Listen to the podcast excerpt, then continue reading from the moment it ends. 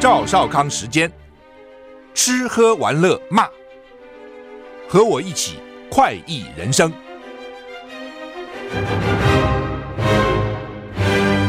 我是赵少康，欢迎你来到赵少康时间的现场。台北股市现在跌二十点哈，台股昨天涨了两百零三点啊，涨得不错哈。那现在是跌二十点啊，所以跟昨天比起来，小巫见大巫了哈。美股昨天表现还好啊，纳斯达是涨的啊，纳斯达涨了八十八点，涨了零点六七个百分点，但是道琼是跌的，道琼跌七十四点，跌零点二个百分点，S M P 五百小涨零点一零一个百分点，费城半导体涨零点四二个百分点，欧欧洲三大股市都跌，英国、德国跌了。差不多一个百分点或一个百分点多啊，那么法国也差不多了啊，英国、法国、德国都跌啊，都跌了这个一个百分点或是一个百分点以上啊。台股现在跌五点哈，可能会反转哈。今天第十四号的中路台风叫小犬、小狗啊，小犬。昨天晚上十一点四十，气象局发布海上警报，不过他们说小小狗其实并不小哈。中台，中台，而且是中台的上限啊，可能会到强台哈。今天凌晨五点，中心位置在鹅銮鼻东南东方大概四百七十公里的海面上，登陆机会很高，好像就在鹅銮鼻嘛，台东、屏东那一带。最快礼拜三就明天呐、啊，会触碰到陆地哈。礼拜三深夜到礼拜四清晨，影响台湾最大哈。东半部首当其冲。天气方面呢，受到台风外围环流影响，今天在北部、东北部地区有短暂阵雨。呃，中南部天气变化不大哈。温度啊，白天高温啊，北台湾二十八到三十度啊，其他地方三十二到三十四度。中午呢，紫外线还是偏强。就北部稍微低一点了，二十八到三十度了啊、那其他地方还是热，就这个意思。台股哎，果然我刚讲反转，现在转，现在涨零点四三点哈。哎，这个林北好油哈，他后来不是恐吓吗？说被恐吓吗？我在电视上还哭哈。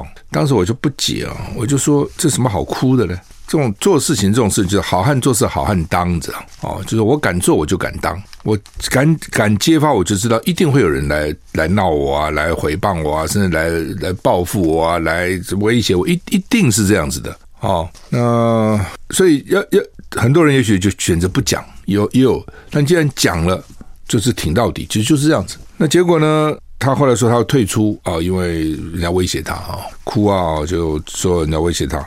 他什么家里啊、家人啊，这在哪里？他的叫什么名字啊？什么都知道。那一时之间，当然很多。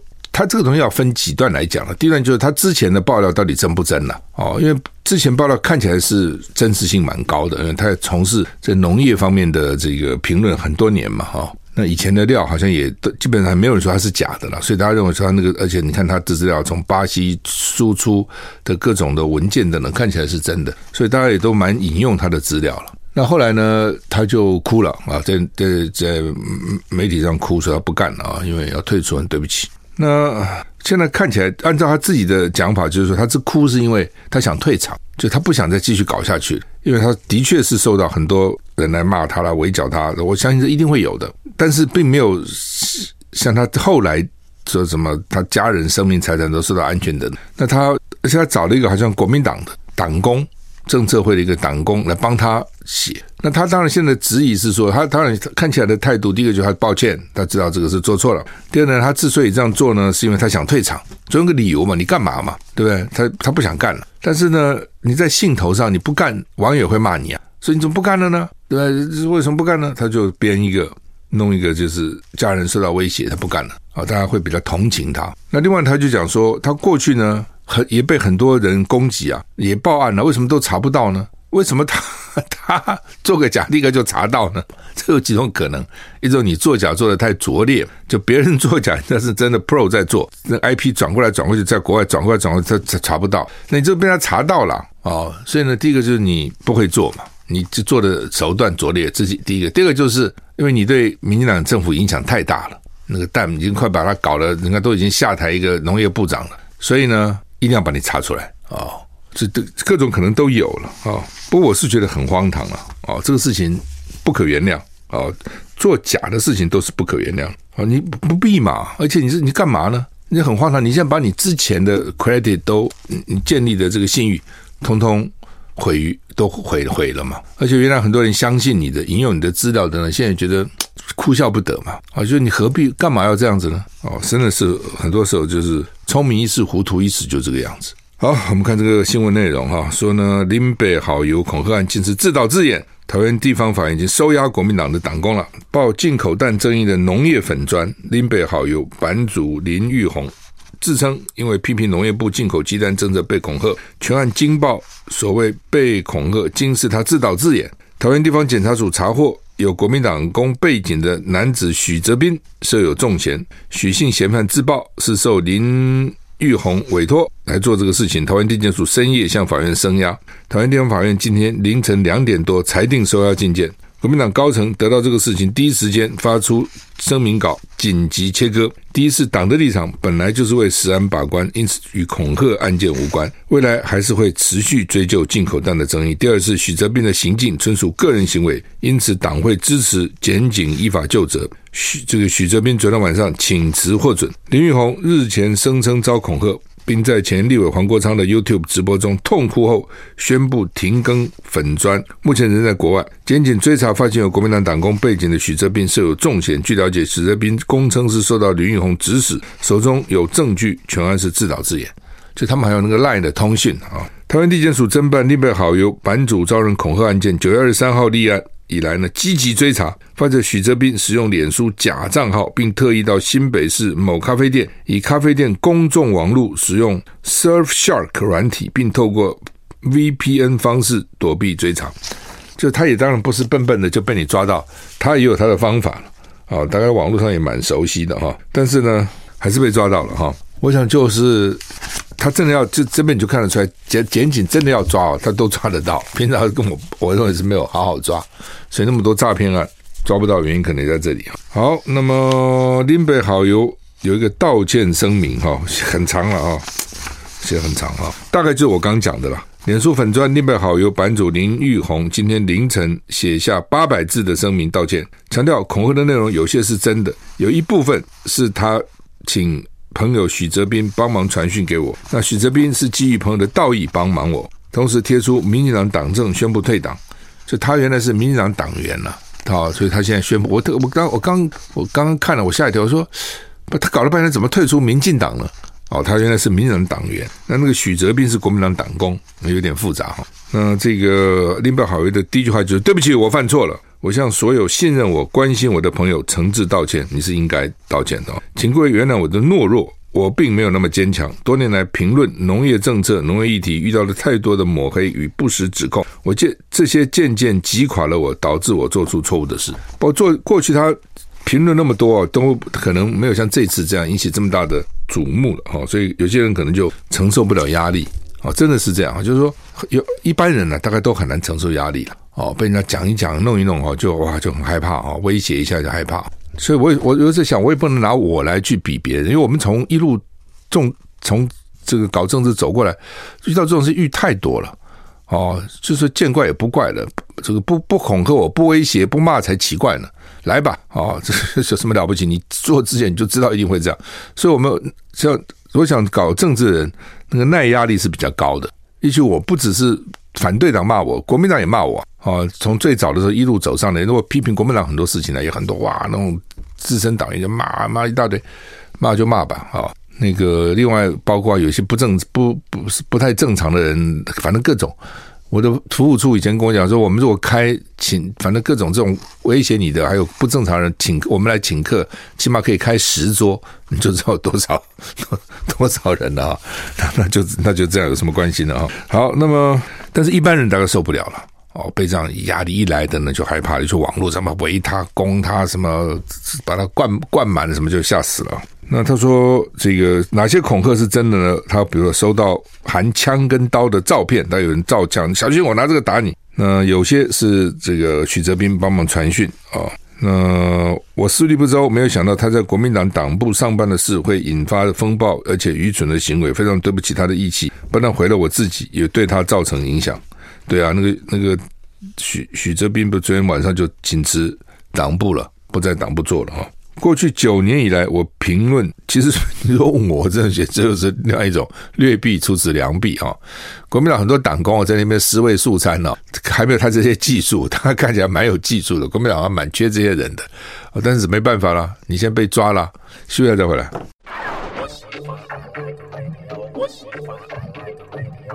我是赵少康，欢迎回到赵少康私人的现场，台北股市。现在跌七点九五点哈，好，那么这个林北好友啊说呢，这个他九年来评论农业议题哈，但是这几年受的压力越来越大哈。这次鸡蛋议题呢，他站在风头浪尖，被称为鸡蛋的吹哨者是啊，他的资料很多被大量引用哈。他我提出来大多数质疑的资料都是农业部而来的，事实上一一被证明，包含了大量的。鸡蛋报废、冷藏转常温使用的变质问题，大量进口蛋混入当成国产蛋使用，都是真的了哈。那他他把国民党骂一顿，他说照讲是应该国民党监督的，但是国民党也没有办法有效监督，反而见猎心喜，大多数都是来我这边抄资料，但不少人到那边去，还还有什么资料啊？还有什么资料抄资料啊？那民进各路民进党支持者呢，侧翼呢，大量出征我，抹黑我。就像我明明没有在鼎新工作过，也可以不断的说我是黑心的鼎新油品品油师，因为鼎新当时不是搞，反正搞得不太好好看啊，是说他是鼎新出来的哈，或是帮我贴上一箱水果都卖不出去的废物这种标签呢，所以呢，他站在风口浪尖上呢，压力比以前更大，所以他说，所以击垮了我，慌了，选择错误的方式逃避啊，我想透过这样来退场。从这场风暴中抽身，所以我做了一个最不好的示范退场的模式，让一切变成了一场闹剧。他自己也知道，好像变成一个闹剧哈。不过他有一个疑问呢：为什么我受到这些人长期的骚扰都找不到他们啊？为什么我一考就找到我了？虽然我没有像杀人放火那样在现实中伤害到任何一个人，但这场闹剧对不起一直信任我的人，他们也很惊讶，为什么我要这样毁了我自己？他说：因为我承受不了。民进党党政上面写着“莫忘初衷”四个字，但我没有办法坚持，我顶不住排山倒排山倒海的压力，所以呢，在懦弱跟逃避，我的懦弱跟逃避让我演出了这场闹剧，所以我觉得我也不配做一个民进党的党员。我会去办退党的手续，退出民进党。然后对不起，辜负了各位的信任与支持。我会诚实面对所有的责任跟问题。哈，好，那么就是，不，你问我真的，昨天我昨天晚上我就知道这个消息啊，他们就传过，我说真的很荒唐，你何必要这样子呢？哦，你这个你把前面的功功亏一篑也好哦，你这个反正我讲聪明一世糊涂一世哈，你把你你搞得这个很奇怪嘛，你不不需要。就说这个事情可以不需要做这样做的，你要退你就退了，你就退了嘛，不一定说一定要人家威胁你家人才退嘛，你就说好，我做到这里就够了嘛，我就退了嘛，哦，那别人也没有什么一定要一定非要你干不可，也没有这种事情。美国国务院谴责国会没有通过援乌资金，德国外长说为乌克兰的未来取决于欧盟，就是不靠美国的，也是这个意思。美国国务院谴责国会没有通过援助乌克兰的资金，在此同时，德国外长贝尔。破贝尔珀克表示，乌克兰的未来取决于欧盟。CNN 报道，美国国务院发言人米勒在记者会上表示，尽管两党长期以来对乌克兰反击俄罗斯入侵给予强有力的支持，但周六通过的国会的决议却不包含乌克兰迫切需要的支持。米勒说，虽然我们有能力在短期内继续支持乌克兰的自卫能力，但已经耗尽了大部分现有的安全援助资金，就钱已经花的差不多了，意思这样。武器也给的差不多了。米勒说，他要表达总统拜登的失望。如果我们允许像俄罗斯总统普京这样的独裁者对其他主权国家为所欲为，那么整个联合国宪章将被撕碎。世界上这种侵略将可以随时随地的发生，这对美国人民来说代价更高，也更危险。美国总统拜登表示，他全然期待众议院议长麦可夏麦卡锡跟大多数共和党人批准向乌克兰提供新资金。在此同时，乌克兰外长。库列巴表示，乌克兰加入欧盟的谈判应该在今年底前开始。德国外长贝尔伯克在基辅举行的欧盟乌克兰外长会议期间表示，乌克兰的未来在欧盟。他也赞扬了乌克兰正在进行的改革。哈，这是绿党的啊，德国外长是绿党，绿党基本上是比较有理想性的哈。呃，所以他就说，乌克兰就不要靠美国了啦。但是不靠美国也不行啊，美国到底还是现在全世界最强的国家。但如果你不不靠美国，就靠欧盟，我看也不可靠。哎，就靠外国都不可靠了，讲实话了。哦，因为也没有什么道理，人家一定要帮你啊，一定要帮你到底啊。当然了，你可以讲说是因为当时你拱我嘛，你美国一直拱我加入北约啊，哦，所以呢，你有道义是那做，但是问题做决定还是你自己啊。别人再怎么引诱你，再怎么怂恿你，再怎么样勾引你，再怎么样劝告你，再怎么样，不管用什么方式做决定还是你自己哦。所以最后要负责任还是你自己，你不能到时候又推到别人身上。哦，就是你自己、哦。那别人帮你当然是很好，美国其实也帮了不少了。哦，但是呢，美国有他自己的问题嘛。哦，真的，你看那个美国南部那个德州那个移民逃，也不能叫移民了，就是就是透过墨西哥来那些中南美那些国家的那个想要到美国去谋得更好生活那些成千上万的，就这样一排这样这样过来，然后就。渡河也好，钻铁丝网也好，就钻到你德州去，就进去了，就堂而皇之进去了。他也不能把他赶走。好，那这些人到哪里去？有的就到德州那边地方政府，什么 El Paso 了等等，就用巴士把这些人载到纽约，载到民主党当执政的地方。哦，就说你民主党这么松嘛，你不编预算来取缔，来来查缉，我就给你送到这个民主党执政的地方，看你怎么办啊？所以美国国内现这也是一塌糊涂，哦，他有他自己的问题了啊。台股现在上涨九点啊，上涨九点，好，我们休息一下再回来。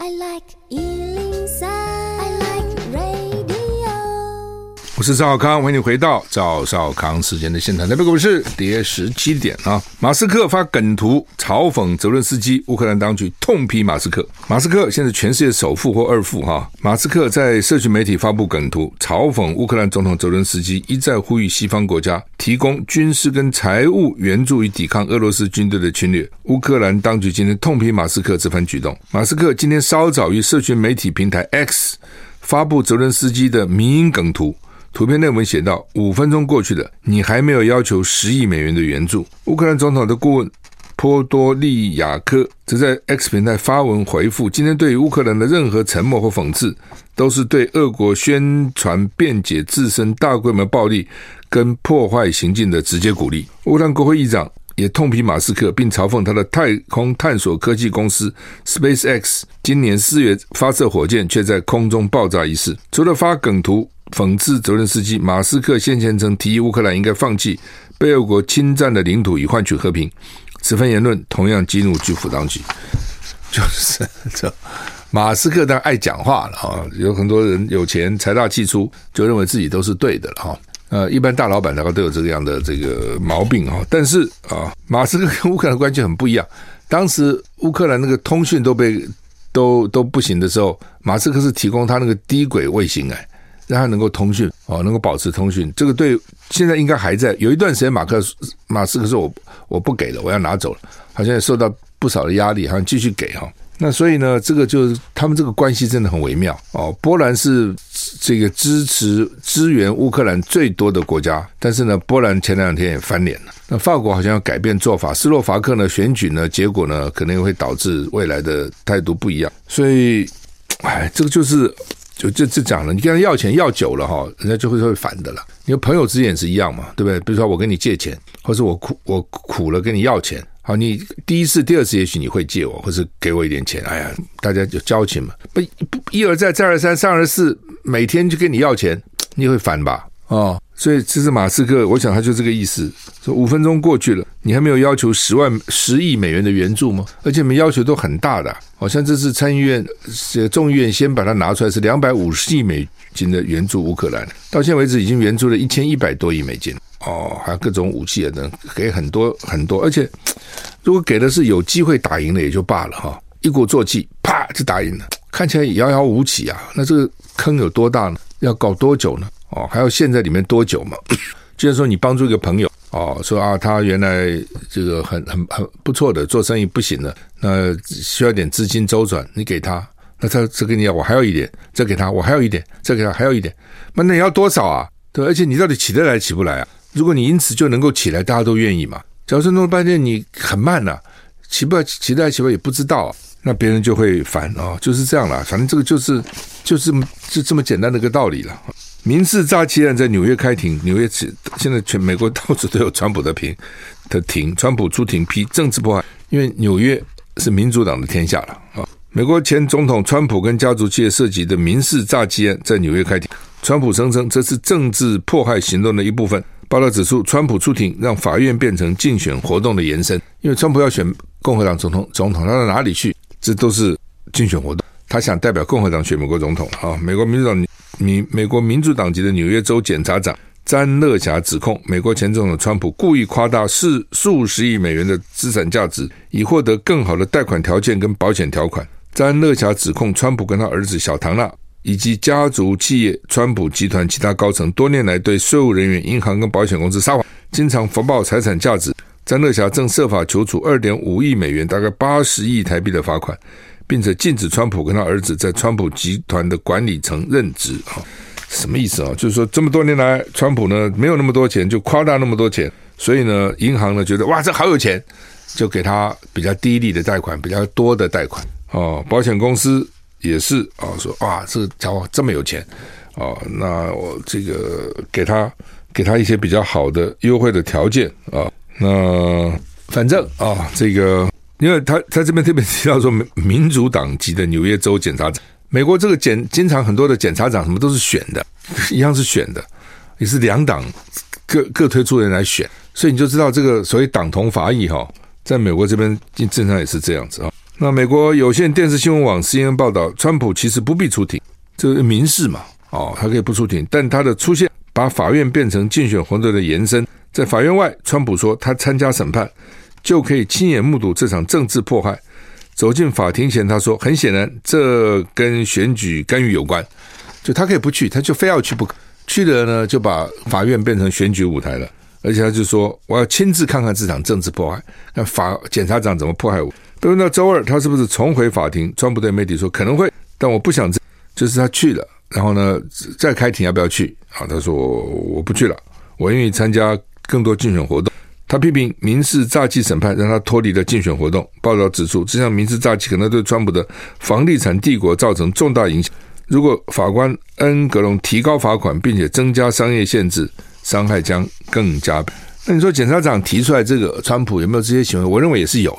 做生意嘛，这个 bluff，这种 bluffing，这种这种这种诈啊、这种故意假假装夸大都有的，要不然是要装穷，要不然是装有钱哦。做、川普很会搞这个东西的、哦，他很久以前写本书，我看过就讲这谈写的不错的，讲他自己拿拿自己例子，他怎么样跟纽约市政府谈判，获得更好的这个条件等等，哦，讲得很清楚的啊、所以他很懂得谈判了，所以他一定会用他的优势。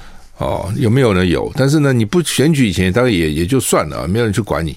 你现在选举了，哦，现在党党派对立这么厉害，人家就会要整你啊，就是这样。休息一下再回来。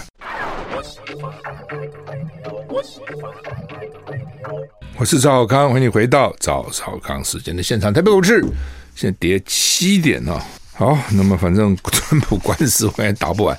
哎，美国那个律师费很贵哎。哦，我们常常看到一官司打下来什么几百万美金，几百万美金，不像台湾呐、台湾律师费其实唉算是便宜了，我也不能说便宜了，但是算是跟美看跟谁比嘛。我们大概一般是这样，大概了哈，大概开个庭就十万了。比如你先告一个人，一审开庭，律师出席，帮你周旋，大概十万。贵的当然很多哦，像理律啊什么之后很贵了，那个不用讲了，那个是非非常贵。那当然便宜的也有了，但是一般的水准。大概一般大概十万吧，出个庭。所以你如果打到三审，就是三十万嘛，对不对？那可能还要加一些其他杂七杂杂八的费用，它还当然是要有个弹性啊。美国我看十万美金也打不下来哦，非常贵。我也在想，台湾是不是因此所以就很慢？那官司哦都进行很慢，哦一审搞个一两年是很普通的事情哦。那那你说这些，那法官也是，法官待遇反正就那样子嘛。法官待遇在公务员里面算是好的，但是呢，他也就是那样的。那这案子就非常多哦，非常多。我想也是因为呢，律师费没有那么贵，那甚至还有些人不要律师自己去出庭，所以呢，他那个诉讼的成本很低。民事当然不一样，民事有时候你要那个裁判费的，比如几趴几趴，那个有时候不少钱。如果你那个那个目标额很大的话，其实也不少，那就会吓阻很多人啊。比如说我想告谁，一算哇，这个标的那么大，对不对？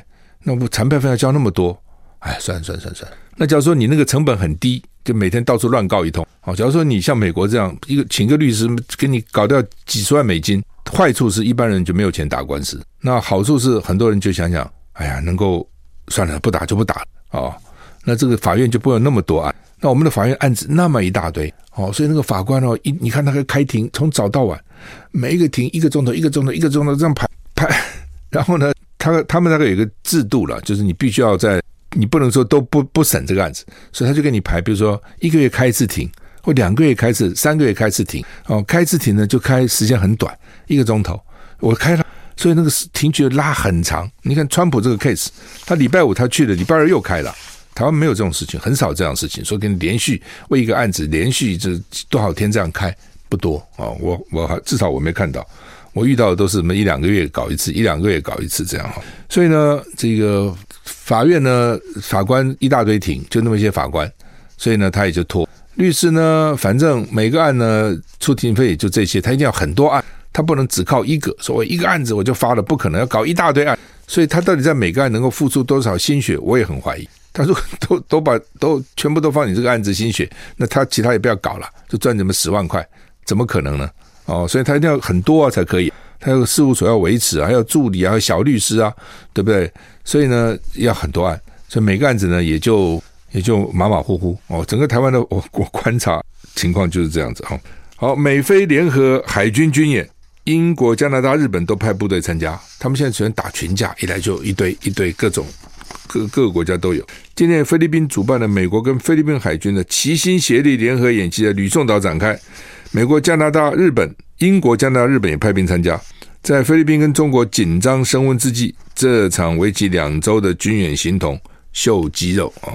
路透社报道，今年的齐心协力军演在吕吕宋岛南部海域展开，有一千八百多名兵力参加，还有美国派遣的两艘舰艇及英国、加拿大、日本各派一艘。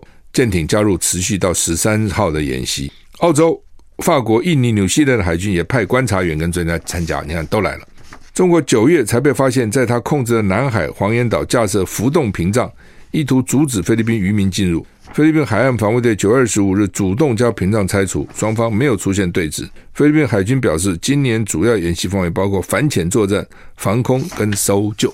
晶晶片禁令满一周年，美国进一步收紧管制。美国一名官员透露，拜登政府拜登已经警告北京，美国计划在十月初针对 AI 晶片跟晶片制造设备的对中出口禁令进行规则更新，将会更加严格哦，越来越收紧啊。那所谓小院高墙啊，集中打击。路透社独家报道，另外消息来源说，负责监督出口管制的美国商务部正计划更新去年的出口禁令。这项更新跟荷兰跟日本最新的规定一样，会寻求对中国限制更多晶片制造设备的取得权限，围堵封堵在 AI 领域部分出口限制的漏洞。那么做一做就会发觉有漏洞。拜登政府跟中国接触，提前警告对方将有更严厉的限制，限制对中晶片跟设备的出口政策，是在二零二二年十月七日提出，就一年以前提出来的。现在告诉你说。我要加加严，为什么诺贝尔奖金总是发不完？没有，今天才公布两个美国的学者，就这个研发啊 mRNA 疫苗的得到嘛哈？那每年都有哦。今年诺贝尔奖金得主可以获得奖金是一千一百万瑞士克朗，一百万美金，三千两百五十万台币。诺贝尔奖金成立一百二十二年，奖金怎么发了一百多年都发不完？甚至呢，今年奖金比去年还多了十趴。创下最高额纪录，到底怎么回事？诺贝尔奖金是由瑞典富商兼化学家亚佛列诺贝尔所创办。他生前拥有三百多项专利，发明硝化甘油炸药让他富裕，但是也让他思考怎么样造福人类。所以他死前留下遗嘱，要求把他资产变现，大部分财产衍生的利息就用。用来发这个诺贝尔奖啊，就我们印象下发明炸药啦等等啊，但是因为害死很多人嘛，所以他觉得应该把这个赚的钱用来成立一个奖金。诺贝尔生前资产遍布世界各地，有一些投资在俄国石油公司，有些投资在世界各地多家炸药工厂，还有金矿股份，他也拥有三百五十五项国际专利，他有多少？还有分别在意大利跟瑞典的别墅，跟法国巴黎的一间公寓，他有不少。证券跟现金存放在法国的银行里，所以呢，卖了以后就得到三千一百五十万瑞瑞士法郎、瑞典法郎、瑞典克朗作为诺贝尔奖金的资金。当时的钱相当于现在一七点九四亿克朗，五十亿台币。当时了，那这怎么运用呢？我们休息一下再回来。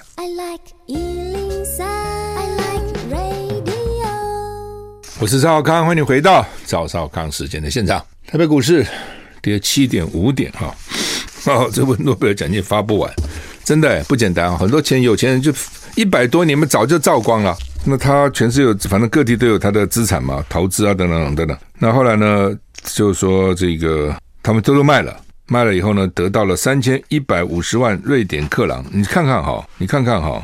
当时是三千一百五十万克朗，一百二十二年以前。现在发给诺贝尔奖一个得主，他他不是有什么诺贝尔什么物理奖、化学奖，哦，什么什么医学奖、和平奖的，反正这这个文学奖，反正就是他的现在一个奖金给一千一百万瑞瑞典克朗。那换句话说，假定有五个、六个好了，六个的话就是六千六百万瑞典克朗。他当时所一百二十年前所有的钱就是三千一百五十万克朗，现在发发掉六千万克朗起码，比当时那个本金数字还大。但是因为通货膨胀了，所以你现在钱贬值了。你现在的一千一百万克朗跟当时当然不能比了。那当时呢，三千一百五十万克朗等于现在的十七点九四亿克朗，五十亿台币，差不多超过五十亿台币哦。那他现在每一个人得诺贝尔奖金是三千两百五十万台币嘛？一百万美元，今年高一点，去年可能九十，今年一百，三千多万台币，你五亿台币，三千多万台币，如果五十亿台币啊，三千，如果六个人的话呢，就是差不多讲两亿台币了，就差不多两亿台币。那本金五十亿，每年可以发个两亿台币出去，也不错了，对不对？也是百分之四的利利率了哈，就表示他的投资投的还不错。那他现在本金就用来投资优质的债券。滋生的利息就来颁发奖金，那后来呢，就成立一个诺贝尔基金会接手管理这笔钱，而且瑞典政府又给他特许微调诺贝尔的遗嘱的规定，因为诺贝尔当时有个遗嘱，你只能给我投资什么，把它稍微扩大投资范围，所以现在不是只能买债券，现在可以买债券、房地产、股市都可以投资。那显然投资说投的还不错，所以基本上都可以跟得上通货膨胀。现在最怕钱就是。被吃掉了，被通货膨胀吃掉了啊！那今天有另外一个新闻说，大陆有一个三十几岁的叫做什么中国巴菲特啊，中国什么巴菲特？那这个人自死了，他没有说自杀了，死了。好，那好好怎么就死了呢？三十八岁，中国巴菲特能能够叫中国巴菲特显然是有钱嘛？当时了哦，叫做关善祥，他自己成立一个善祥基金啊。所以，因为他把大部分的钱都放在地产股里面，惨了。因为以前地产不败啊，对不对？你看香港那些有钱人都是靠房地产起来的，什么李嘉诚什么都是都炒房地产的。大陆原来有钱人很多也都是房地产的。那这个这个关善祥只有三十八岁，说呢，他爸爸是个农夫，他呢，爸爸在股市赔钱，他就十二岁去研究，读到美国 Paul Cady 的一的的书，叫做《我怎么赚了一亿美金》。那这个书。基本上就强调复利的力量，其实包括巴菲特什么都在讲这个复利的力量。所以巴菲特不是有一本书叫《雪球》吗？就是你越早开始越好，你那个跑道越长越好。像滚雪球，你越越早开始，就是那个道越长，然后你那个滚一直滚滚滚滚滚，就把那个雪都吸上来，吸上来，现在最后你那个雪球就越大哈。那他们也非常强调这个复利的力量哈，但是也不行啊。你看，这曾经风光一时，那现在。也赔了，所以所有的机器都赔，那他就死了啊。那死的原因有可能是压力太大吧，或是怎样哈。联合报今天头版头登的这个亚运哈的这个滑轮溜冰男子接力，这个太好笑了。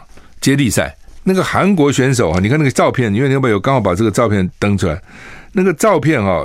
韩国那个选手其实他是先的，他已经要到终点线了，只差那么一点点啊，他就举起双手来表示他赢了。就台湾的这个选手哈，那叫做黄玉玲哈，他用单腿劈腿，懂吗？通常就是两腿滑过去嘛，这种滑轮，他就劈腿先先出去，就在最一最后一刻以零点零一秒，那什么个数是数零点里面怎么算呢、逆转胜。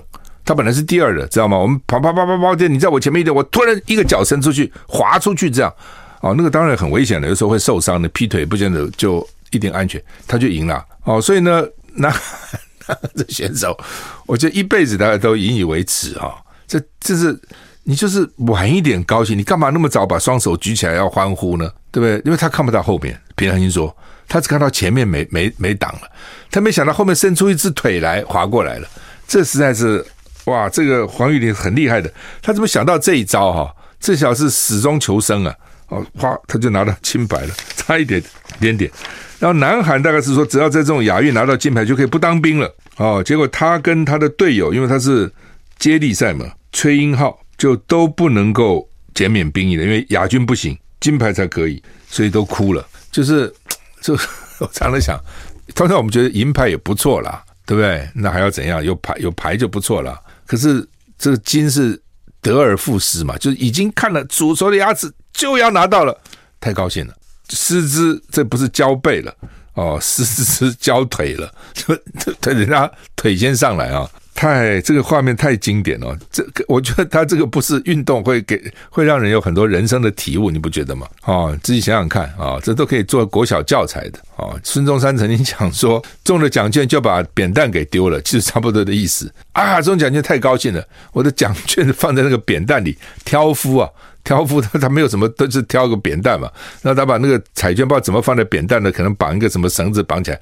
然后一中了彩券，我再也不要当挑夫了，对不对？啪，把扁担就通通给丢到海里去了，惨了！彩券在扁担上面，大海捞捞彩券，捞下来是模糊不堪。所以就是很多时候不要得意忘形了哈。人很多时候越得意的时候越要谨慎，要谨慎。哦，不能够太，他那真的是忘形，虽然蛮好笑的哈，但是对当事人是痛苦一辈子啊。也就是他的 partner，就是跟他的他的这个这个接力的同，对不对？他们都很急了，他进就不用当兵了，所以没有人想当兵。我告诉你，哦，除非那种职业军人，那是没，那是另另外一种。因为有些人天生就喜欢当军人，有啊，不是没有啊。我天生就喜欢杀人，我天生就喜欢这个打人，很好啊。当兵就是当当兵就是杀人放火啊。哦，你就去干这个事情。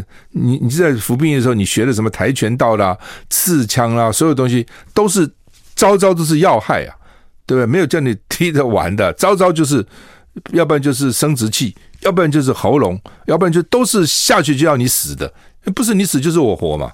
所以有些人是适合当兵，但其他 一般人，哈、哦，他并不想当。好吧，我们时间到了，谢谢收听，再见。